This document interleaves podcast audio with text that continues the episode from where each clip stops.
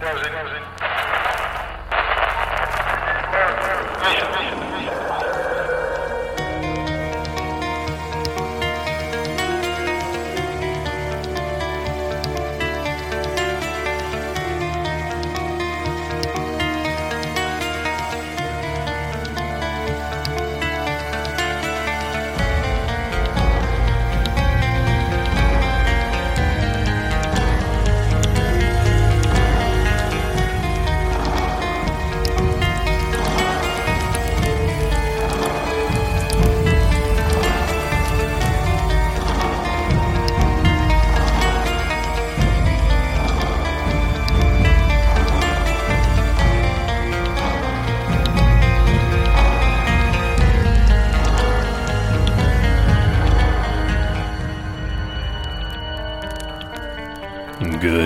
welcome to Monsters Among Us.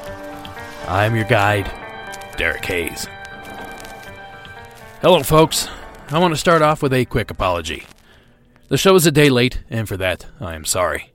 But my Columbus Blue Jackets began their playoff run last night, and I just had to finish the game. By the time it was over, I didn't have time to get everything out. So you're hearing it a day late, and for that, I am sorry. But we won, and that's all that really matters. I have one hell of a show lined up for you guys this evening. An episode filled with ghost ghouls and other creepy things that start with the letter G. So without further hesitation, what do you say we get into it? Actually, I lied. I want to share something with you guys real fast before we start. I know I talk about Cryptocrate all the time, and you guys are probably sick of it. But I wanted to let everyone know that I'm doing a little spring cleaning, and that means I need to get rid of some of my back stock. So for a limited time, all past crates are only $33.99, and that includes shipping to the US. Now keep in mind, most of these boxes have a value of over $70. So head on over to www.cryptocrate.etsy.com. That's E T S Y. And pick up one or two or three today. There will also be a link in tonight's show notes. Now, before we play the first call of the night, I wanted to update everyone on last week's final call. If you remember, Mickey called in to share her story about something or someone pounding rocks on the side of her semi truck as she slept inside. Something Mickey theorized to be a Sasquatch. Well, last night I received an email from her answering a few of my questions. Here is her reply. I wanted to let you know that there were definitely dents. Big ones. I was lucky my boss never asked about them. There were six of them, grouped pretty close together. It was creepy, actually, kind of like he knew exactly where my head was. Next morning, I found three river rocks, good size, probably 8 inches or so in diameter, and a large chunk of ice. They were 15 to 20 feet from the truck in different directions, like they had bounced off. I thought he may have used a rock more than once, or if it was an ice chunk, it had broken apart on impact. A truck idles pretty loud, so I didn't hear anything other than the rocks hitting. So, there you have it. Thank you, Mickey, for that additional information. Okay, so our first call of the evening has a bit of a familiar tone to it. The following is Natalie's call from the state of California.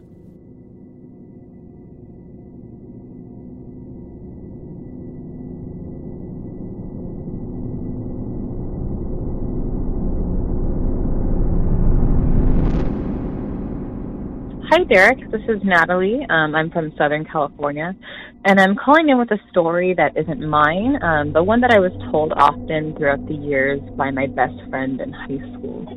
I thought of this story after listening to an episode where a caller had seen a creature. I believe it was a, a monkey or or a velociraptor, something like that, in their bedroom. And they had mentioned that their mom or dad, I forget which, practiced white magic. Well, my best friend in high school, Melanie, also had a mom that practiced magic when she was little. She often told me about two things that had happened to her when she was around eight um, that were just totally inexplicable. And she was around eight in the early 90s. Now, I know she wasn't lying or exaggerating because we were so close at the time and I could see the honesty in her eyes. But whether or not you can just chalk up the experiences to a child's imagination is anyone's guess. Well, in one instance, Melanie was awake in bed and she saw a big green vine appear before her eyes and extend across the room as if it was rapidly growing. Uh, she said that the vine was radiant and sparkling, but somehow ominous. And whenever Melanie told me this story about seeing this vine appear in her bedroom, I could see the fear and hesitancy in her eyes, as if, you know, she knew I would think she was crazy. But when, as a child, she had tried to investigate the vine that had seemingly grown from her bedroom walls, it disappeared.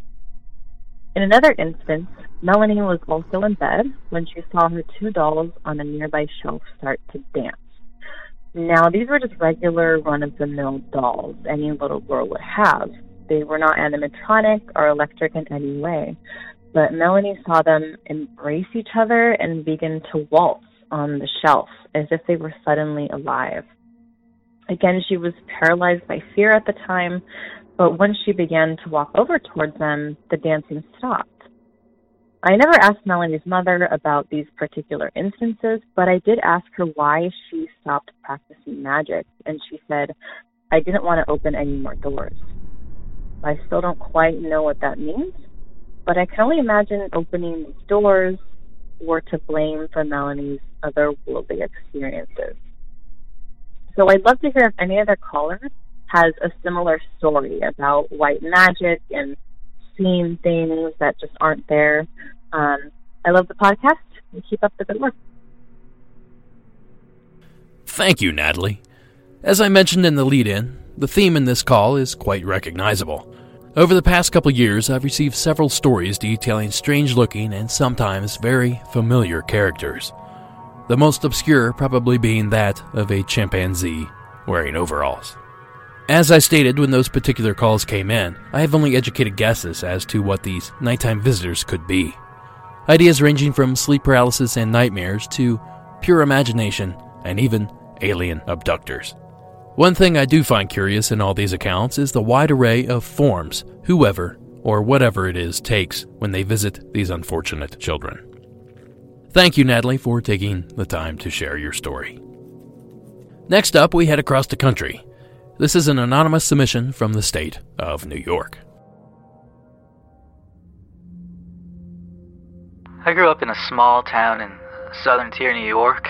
It was around July in the early 90s. My best friend lived about a mile from me. It was dirt roads. And one day we decided when our parents left for work that I would sneak my 22 mag rifle out and walk to his house and we would go woodchuck hunting in his fields. I've been in the woods my whole life, playing in them, exploring them, so I've seen every possible animal. On this day, I started up the road, deciding to cut in the woods so no one would see me. I came to the first field at the edge of the woods, started toward the hedgerow between it and the next, and when I made it to the hedgerow and I was about to cross the fence, I seen something move at the wood line. I was curious because it looked large, and I looked at it through the scope, thinking to see a deer. I was shocked when I seen a very large tan cat. I've heard of supposed mountain lions that lived on the hill, but this wasn't a mountain lion. It was a little taller, much more built. It was tan in color, but seemed to have a pattern on its back that was a darker shade. The front of this cat seemed to be more built than the rear, and fur was slightly longer around the front shoulder area. I don't know what possessed me to do this, but I fired a shot above it. I could see the branches in the pine trees fall, and normally an animal runs away from a gunshot. This cat stopped, turned in my direction, looking, then sniffed the air. It walked into the pine trees. And this scared the hell out of me because that patch of pines bordered the whole right area near me. I moved back slowly till I got to the road, proceeding to my friend's house to tell him what I saw. Thanks for listening. Keep up the awesome podcast.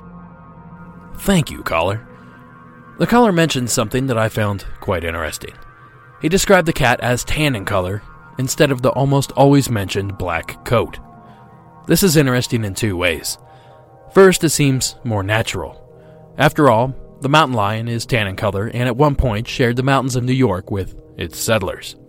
The second interesting aspect of this tan coat is the fact that it goes against the grain of most other sightings in that area. It seems that a majority of these mystery big cat sightings are of the black variety. So, one could argue that the claim of seeing one tan in color might possibly give this encounter some clout. Either way, I find these big cat sightings fascinating, probably due in part to my very own sighting in the early 90s. Thank you again, caller, for taking the time. Our next submission is of the written variety. This is Victoria's story. Hello, Derek. I've recently discovered your podcast and I am fascinated. I thought I'd share with you a weird encounter I had for your show. I apologize for any rambling, but I know you appreciate as much info as possible, so I hope this is of use. I was around 19 years old at the time. It was around July or August, and I was staying at my parents' house for the summer. My father was, at the time, in the military, and they lived in a small cliffside house in Gibraltar. For those that don't know, Gibraltar is a quirky little place on the southern peninsula of Spain. My mom had fallen ill and was promptly sent back to the UK to a specialist hospital for tests. My father went with her for a few days to settle her in, then returned back to me in Gibraltar. He had been back maybe two days when this happened. One night I was sleeping in my room, which was across from my parents'. I had a double bed which was pushed against the wall, and I slept on the side furthest from the wall and slightly under a small window. It was a normal night. The temperature at the time was neither too hot nor too chilly, but slightly windy outside. For some reason, I woke up. I don't remember the time exactly, but it was between the early hours of 3 and 4 a.m. Out of nowhere, I had this really uneasy feeling that I wasn't alone. The feeling came on quite strong. I was laying on my back at this point, and for some reason I was terrified at the thought of looking to my right at the empty bed space by the wall. It felt like I had someone or something laying on the bed by my side, like it was just staring at me. I didn't even have the courage to reach out and touch the covers to check. I've suffered from a bout of sleep paralysis before, and I knew that wasn't what was happening. I then quickly grabbed a stuffed teddy bear that was close by and closed my eyes, but the feeling just wouldn't go away. I started to panic at this point.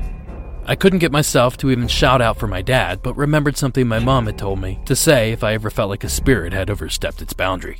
I kept my eyes closed and I started saying, You are not welcome here. This is my space and you are scaring me. Go away. I repeated this three times. Eventually, it felt like whatever it was had gone. Needless to say, it freaked me out. I ended up grabbing my book by my bed and I read that with the light on until I dozed off. I decided to mention it to my dad over breakfast later that morning. To my surprise, he told me that something odd happened to him. He said that around 4 a.m., while he slept, something tugged on his right side so much that he jumped up, in the mind that it was me trying to wake him. There was nothing in the room, and for a minute he thought it was one of our dogs, but both were asleep downstairs in the kitchen, behind a closed door. He's a rational man, so he quickly dismissed this and fell back to sleep. The issue wasn't brought back up after that, and nothing has been said ever since, but it has always stuck in my mind.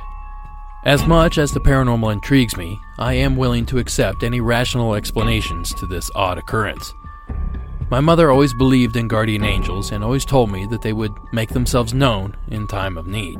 I appreciate not everyone thinks this way. Anywho, sorry for the lengthy tale. Feel free to use this as you will, and keep up the great work on the podcast. Until next time, Victoria. Thank you, Victoria. This encounter sounds a lot like sleep paralysis to me. I'll be honest. All the details are there waking up to a presence in the room, the inability to call out. But there is one detail that nearly rules this theory out the fact that the father experienced something similar at the same time. As far as I know, sleep paralysis is not a shared phenomenon. So it is not only Victoria's opinion, but mine as well, that this was most likely not a case of sleep paralysis. But if that's not what caused the events to transpire, then what was it? Perhaps it's something we will never know. Thanks again, Victoria, for sharing your experience. We swing over to the Appalachians for our next tale. The following story was submitted anonymously from the state of Kentucky. Hello. just heard the story about the guy who experienced some possible poltergeists in season 1, episode 13. It really reminded me of my experiences as a kid. I live in northern Kentucky outside the Ohio River Valley. I've had a few strange encounters in my life, but what I'm going to talk about is probably the most detailed and the strangest.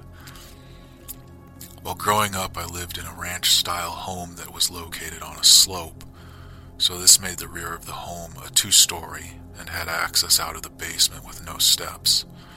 There was a wooden deck that was on the second story and had steps down to the ground. I lived in a bedroom in the back of the house, and my two older siblings lived in bedrooms in the basement.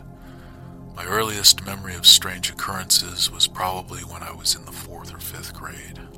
In the weeks leading up to this first event, we had regularly been finding the basement door to the backyard wide open in the mornings. My older siblings swore they were not sneaking out and that nobody was coming over at night. I'm not convinced that it wasn't happening, but it is odd given what happened in the months after. My brother and I were sitting at the kitchen table doing some homework, but goofing off more than anything. We were laughing about something when I think we both recognized that the other one had heard it too. Footsteps from the basement.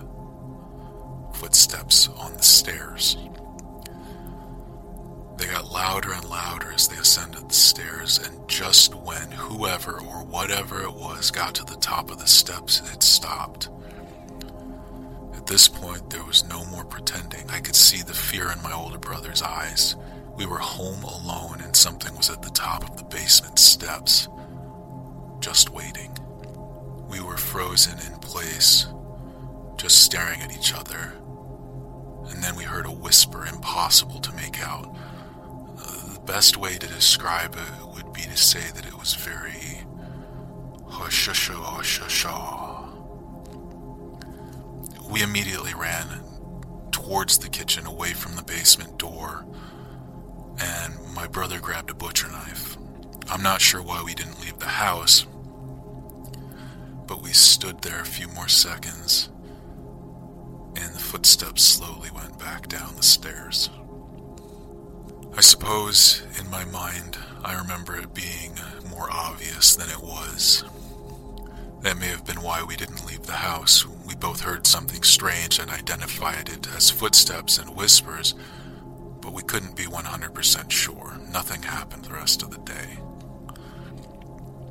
I'm not sure how long it had been since the first event, probably two or three years, but one night I was lying in bed, which is at the back of the house, and watching TV.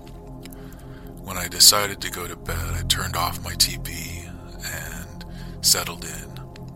Not even 30 seconds later, I start hearing a a handsaw sawing what sounded like wood.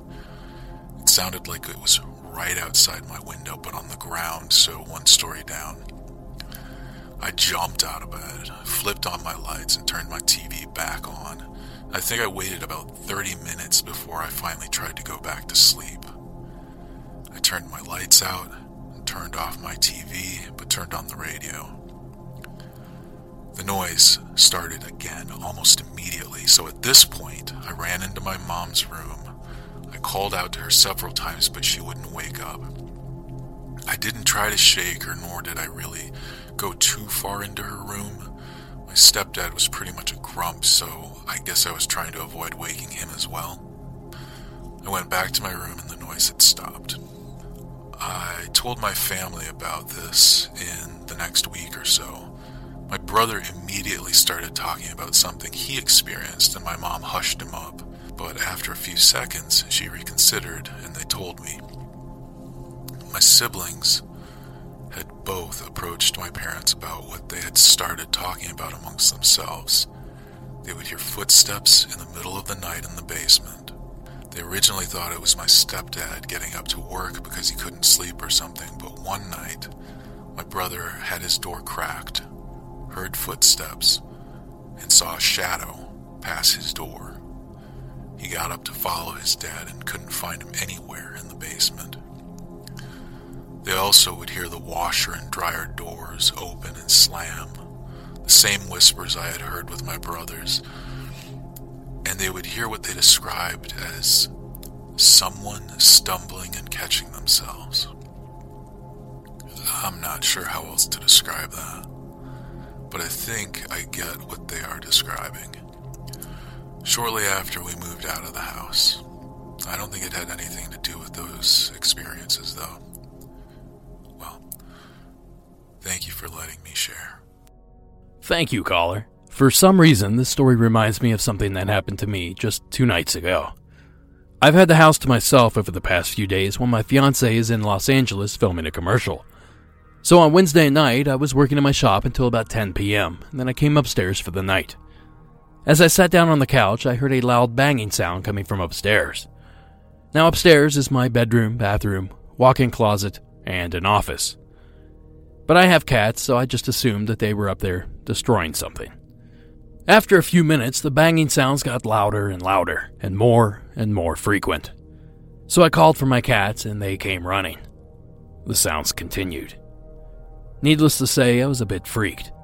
After all, as I mentioned a few weeks ago, we have someone going around stealing from different cabins on our street. So, being the brave man that I am, I went upstairs only to find that I'd left the bedroom window open, and the strong winds that we had that night were pounding my wooden blinds against the frame of the window, creating a loud banging sound. Needless to say, a very benign thing had me pretty scared for a few minutes. Now, of course, I'm not saying that was the case with our caller's story. If anything, it's just the opposite. I can only imagine the fear they had hearing those footsteps approach. It's terrifying stuff.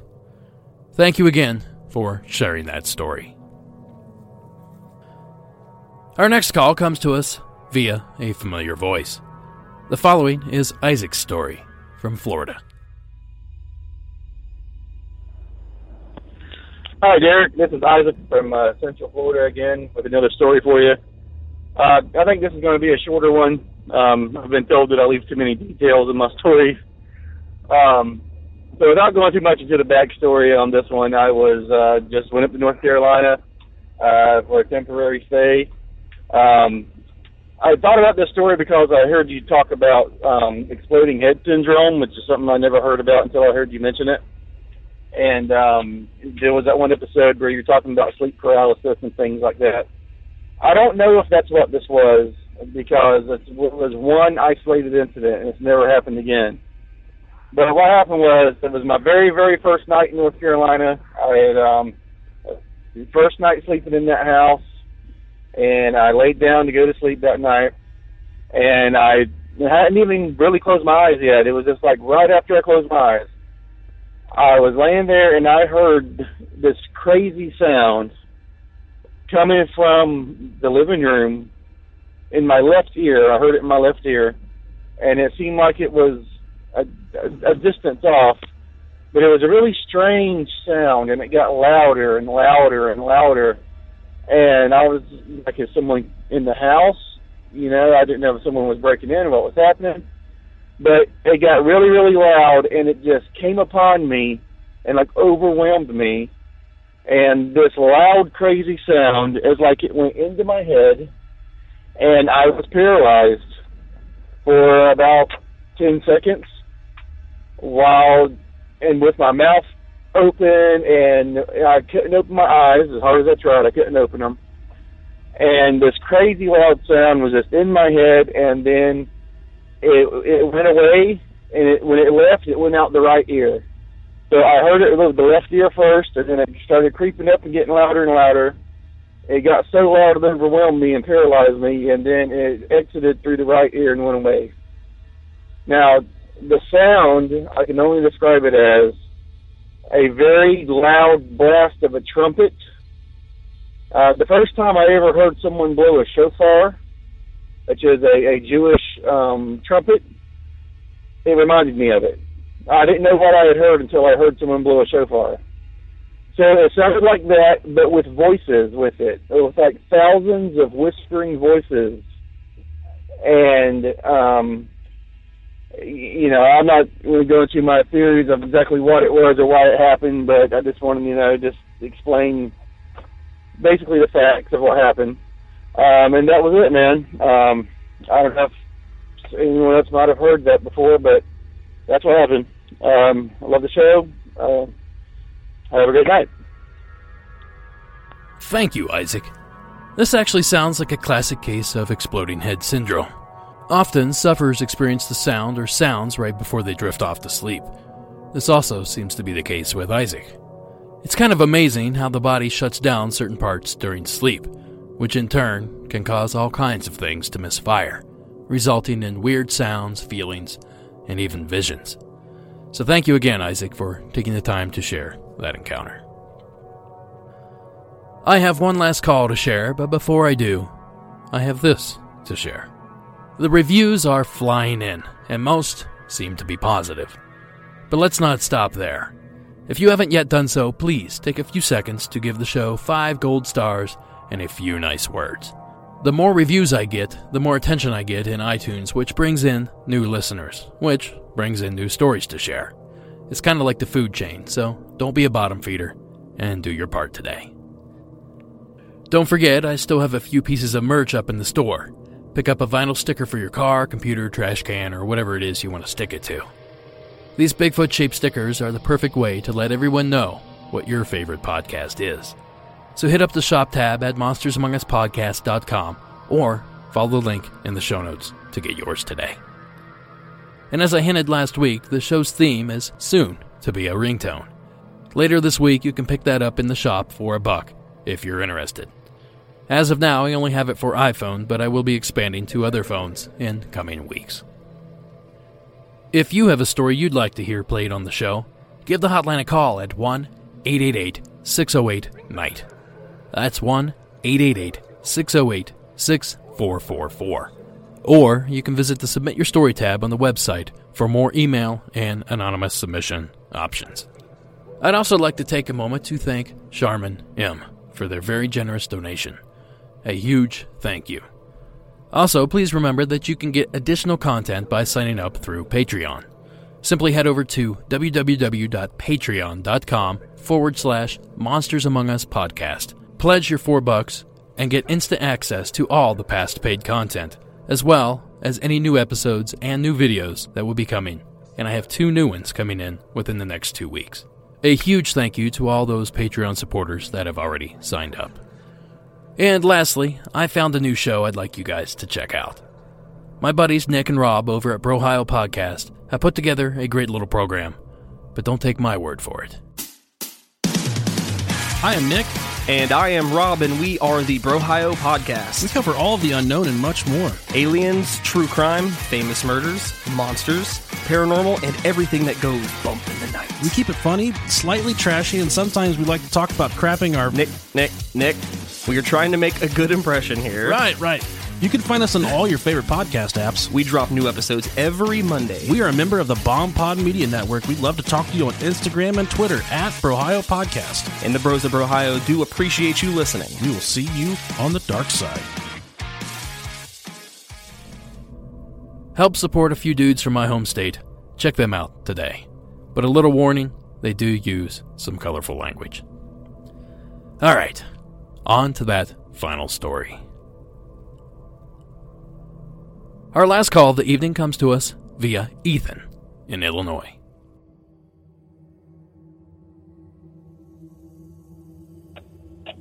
Hi, Derek. It's Ethan from Rockford again. I called a couple weeks ago with a very late submission for a hometown legend. Um, I'm calling back again about a cemetery, again, but uh, this time it's about the cemetery that I work at. Um, just to give you a brief description of it, it is fairly large. It's on the outskirts of town. I mean, we're right by the highway. And uh, it's got a lot of wooded area around it. We got a lot of trees and everything. And nothing really weird has happened until this incident. incident. Um, you know, sometimes the radio will change songs or uh, it will put the volume up higher or lower, but other than that, it's not really done anything.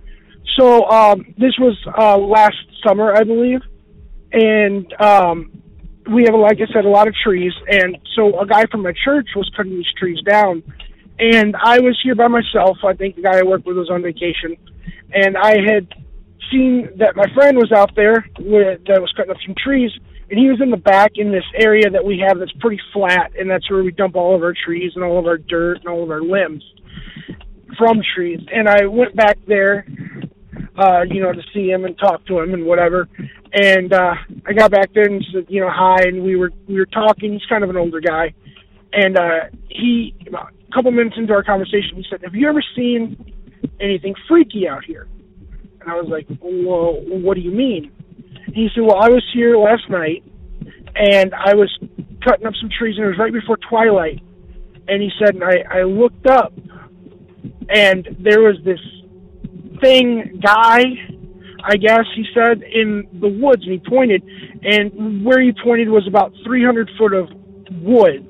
It's not very big, but it's heavily, you know, it's got a lot of trees, and it's easy to stand behind a tree and you won't see somebody, but he was standing there and he said and he was big and he had black robes on and, and he had a hood that came up into a really tall point. and he said he stared at me what felt like for you know 20 minutes but it was more like 30 seconds he said and then he didn't turn around or nothing he just walked backwards he said i threw my equipment in the truck and i got in the truck and left and i won't be here anymore close to dark like that working like that and uh, so I, being the brave soul that I am, and always interested in this stuff, started to look for it.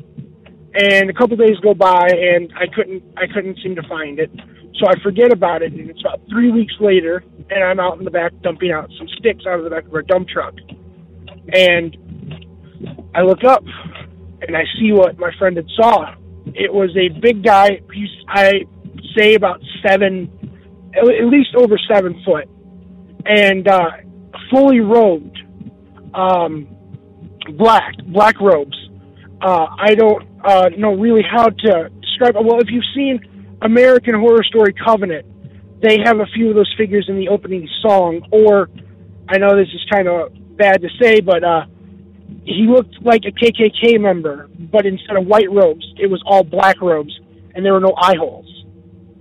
Um, he was big, and I kind of stared at him for about 20 seconds, and he started to walk backwards into the wooded area. And like I said, I'm a brave soul. I I like the grappling arts, wrestling, and things like that, and so I'm a pretty big guy myself. So I took off after him because it wasn't a shadow figure. I want to I want to stress that it wasn't a shadow figure. I couldn't like see through him. He wasn't in darker than it seemed. It was a physical being. And so I took off after it, and it, it took me about 30 seconds to get over there, and there was nothing there. There was nothing. And I, I kind of got a little freaked out, but I was like, what, you know? And I really have no explanation. I'll tell you this, I've uh, been back there, you know, like I said, this was last summer, and every once in a while I'll catch movement out of the corner of my eye, and I'll look, and it looks like something has just gone behind the tree, but every time I go check it out, there's nothing there. And the really, really scary part is behind that 300 foot of woods is a baseball diamond that children little league is done in the summertime. So, um, like I said, I don't really know what it was. If anybody has any idea, um, I don't know a person that can move that fast. I mean, I have a friend that runs track, and um, I mean his best time. He got into college for it, and his best time, you know, that is not even that fast. And he's a runner, and this guy's huge that I saw. Again, I want to stress one more time: it was not a shadow person. I, it wasn't a darker than what was around it figure. It was physical. It looked like a person. Now, I, uh, again, I'm in close to Chicago and I know that there has been uh, satanic worship in some of the older cemeteries in Chicago. I've read about that online and saw that on the news, and um, so I don't know if that's what's going on. But like I said, there's a baseball diamond back there, and if that's what's going on, that's even more scary. I, I've wondered if I should have alerted the police, but um, you know I don't want to sound crazy. so um, yeah, that's that's this story. I got a, I got a few more. My wife has got a couple stories uh, that we're going to call back in with later. But uh, I, I want to thank you so much for this format that you give, where people can come on and you know say their stories and not sound crazy. You know, we we're kind of a community, and we don't sound insane for saying these stories. And uh, uh, I'm always excited when it's I look in my box and see that you have a new episode. I listen to it right away. It's usually the first podcast I listen to when I get a new set. So um, I, I really enjoy it. Keep up the good work. Thank you for all that you do. Have a good day. Bye. Thank you, Ethan. I'm not going to lie, it's pretty spooky. Let's start the analysis with logical explanations. The description sounds a lot like that of the Grim Reaper, a figure I'm sure everyone listening is familiar with. Is it possible that someone simply dressed up as the Reaper as part of some sort of tasteless joke? If so, how does that explain the entity's ability to run away so quickly? I remember seeing a video a while back of a man that turned his drone into a flying Grim Reaper and chased people around with it. However, this Reaper was at most a few feet tall, and the noise of the drone was unmistakable. So I'm thinking that theory is probably out. This story does remind me of a particular entity half a world away in the United Kingdom. Of course, I'm speaking of the Highgate vampire. Now, you're probably wondering what a vampire has to do with a hooded figure in Illinois. Well, take a listen to this clip, and I think you'll catch the connection. Number 1 Highgate Cemetery in London. Located in North London, Highgate Cemetery was opened in 1839 and is the resting place for over 170,000 people. Its grounds contain countless elaborate tombs and catacombs, and several famous individuals are buried there, including Karl Marx. With so many people buried in its grounds, it's become well known for several high profile hauntings, and many visitors to the cemetery have reported feeling unseen touches, seeing ghostly apparitions, and hearing strange sounds emanating from its historic mausoleums. Rumours about satanic cults meeting under cover of darkness deep within the graveyard have been circulating for decades, and these cults have been linked to one of the most well known hauntings associated with the area, that of the Highgate vampire. There have been multiple sightings which tend to describe the vampire as very tall, sometimes over 7 feet, with dark features and piercing eyes. According to the rumours, the Highgate vampire was a medieval nobleman who had been a practitioner of black magic in Romania and whose body had been transported to England in a coffin sometime in the 18th century. He was buried on the grounds of Highgate Cemetery, where he slumbered for decades until he was awoken by the satanic cults who were believed to be active within the graveyards. Disturbingly, there have been several reports of dead foxes, along with other animals, who seem to have been killed by wounds to the throat and were drained of their blood. Accounts of vampire attacks reached a fever pitch in the 1960s, and bizarrely, the cemetery was home to several widely publicised vampire hunts where crowds of people climbed the graveyard's gates and scoured its grounds looking for the vampire with wooden stakes in hand. However, nothing was ever found, and the tales of the Highgate vampire were seen as an elaborate hoax by many skeptics. Another commonly reported sight is that of an insane grey haired old woman who is usually said to be running amongst the gravestones, searching for her children, whom she is widely believed to have murdered in a bout of insanity. The floating ghost of a nun, a red eyed phantom, and a pointed eared spirit with glowing eyes, known as Spring Heeled Jack, also feature widely in eyewitness accounts of strange goings on at the cemetery. Such a huge number of sightings has made Highgate Cemetery a popular tourist destination, and the number of sightings within its grounds shows no signs of slowing down. That clip comes courtesy of Unknown 5. Of course, the portion of the clip that we are most interested in is the mention of a 7 foot tall, hooded figure. Reports of this entity have flooded in for decades, although I should point out that on occasion he's seen wearing a cape and a hat but ultimately the two descriptions are relatively similar. But the fun doesn't stop there. I also managed to dig up the following mention in an article from supernaturalmagazine.com. Perhaps the most likely place to spot the cemetery's best known resident ghost, or ghosts, is at the north gate near the top of the lane. It was here in 1969 that David Farrant encountered a tall, dark figure, over seven foot tall and swathed in black, hovering above the path inside the gate. It was this sighting which capulated Highgate into the international press. However, it was certainly not the first of its kind. While descriptions of this entity vary, it chiefly appears to manifest as a cowled, practically faceless form with glinting eyes, or as a tall man dressed in a long coat or cape and wearing a high hat. Only one known witness claimed to have encountered it in both incarnations, if in fact these entities are one and the same. A gardener working in the cemetery in 1962 was paralyzed with fear when he and a colleague saw a hooded figure rising above the cemetery wall, apparently staring intently at them. In 1968, whilst returning home in Swains Lane, the witness again encountered the tall dark figure, this time standing a short distance inside Northgate and wearing what he took to be a top hat. Upon being noticed, it seemed to fade into the patch of mist which surrounded it. In 2005, Martin Trent, a local man, had one of the closest sightings of the entity in modern times, and even heard it speak. As Martin descended the lane one August night approaching 12 a.m., he became aware of a strangely dressed man in a great coat standing opposite the main gate. By the time Martin, in his shorts and t shirt, passed the top hatted stranger, he had become acutely uncomfortable and was disturbed when the man, who was around 12 foot away from him, seemed to whisper directly in his ear, Good evening to you, sir. Hurrying past him, Martin looked back up the lane when he reached his turning, and by now could see that the figure was standing in front of the main gate. As he watched, the entity seemed to glide across the road, disappearing in the direction of the East Cemetery. A link to that full article can be found in tonight's show notes, and I highly suggest you take a look. Now, I'm obviously not saying that the Highgate vampire is lurking in Ethan's cemetery. I'm not even claiming that it's a vampire. But there is precedent. There are similar reports, and while that does not prove anything, it does support Ethan's claims a bit. So thank you again, Ethan, for taking the time to share. And please, be sure to call back if you or anyone else in that area happens to witness this entity again. And that's going to do it for this episode. Monsters Among Us is written and produced by me, Derek Hayes. Additional support is provided by Addie Lloyd and Warren Pond Abbott.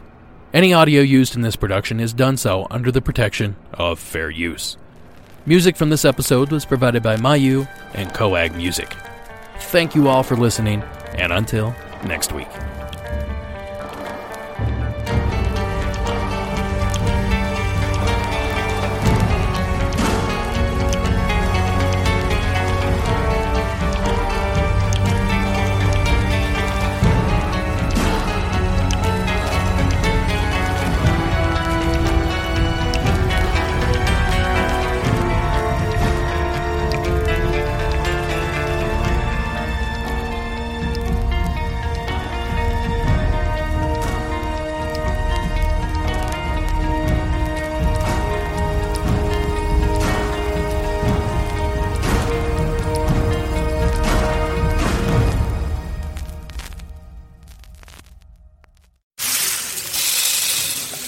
Thought you had to travel far to savor the pad thai of Bangkok, or to taste the pastries of Paris,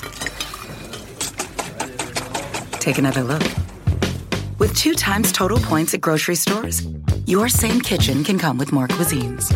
Sapphire Preferred from Chase. Make more of what's yours. Valid up to $1,000 in purchases per month from November 1st, 2020 to April 30th, 2021. Account subject to credit approval. Cards issued by JPMorgan Chase Bank and a member FDIC. It all starts with an invitation to experience Lexus. To start the ignition, to feel confident, to be connected to everything. It starts as an invitation to drive a Lexus vehicle, but it becomes a dynamic experience. The Invitation to Lexus sales event. Your invitation is always open, but the offers only last through March 31st. Experience amazing at your Lexus dealer. Click the banner to discover more. On a summer night, Douglas Wag Jr. lay motionless across a strip of railroad tracks before being struck by an oncoming train. I'm investigative journalist Delia D'Ambra, and my investigation into exactly how Doug died took me into the depths of a bizarre mystery. It was really hard to understand what was fact and what wasn't. A mystery that has led me from one suspicious death to another. Listen to Counterclock now, wherever you listen to podcasts.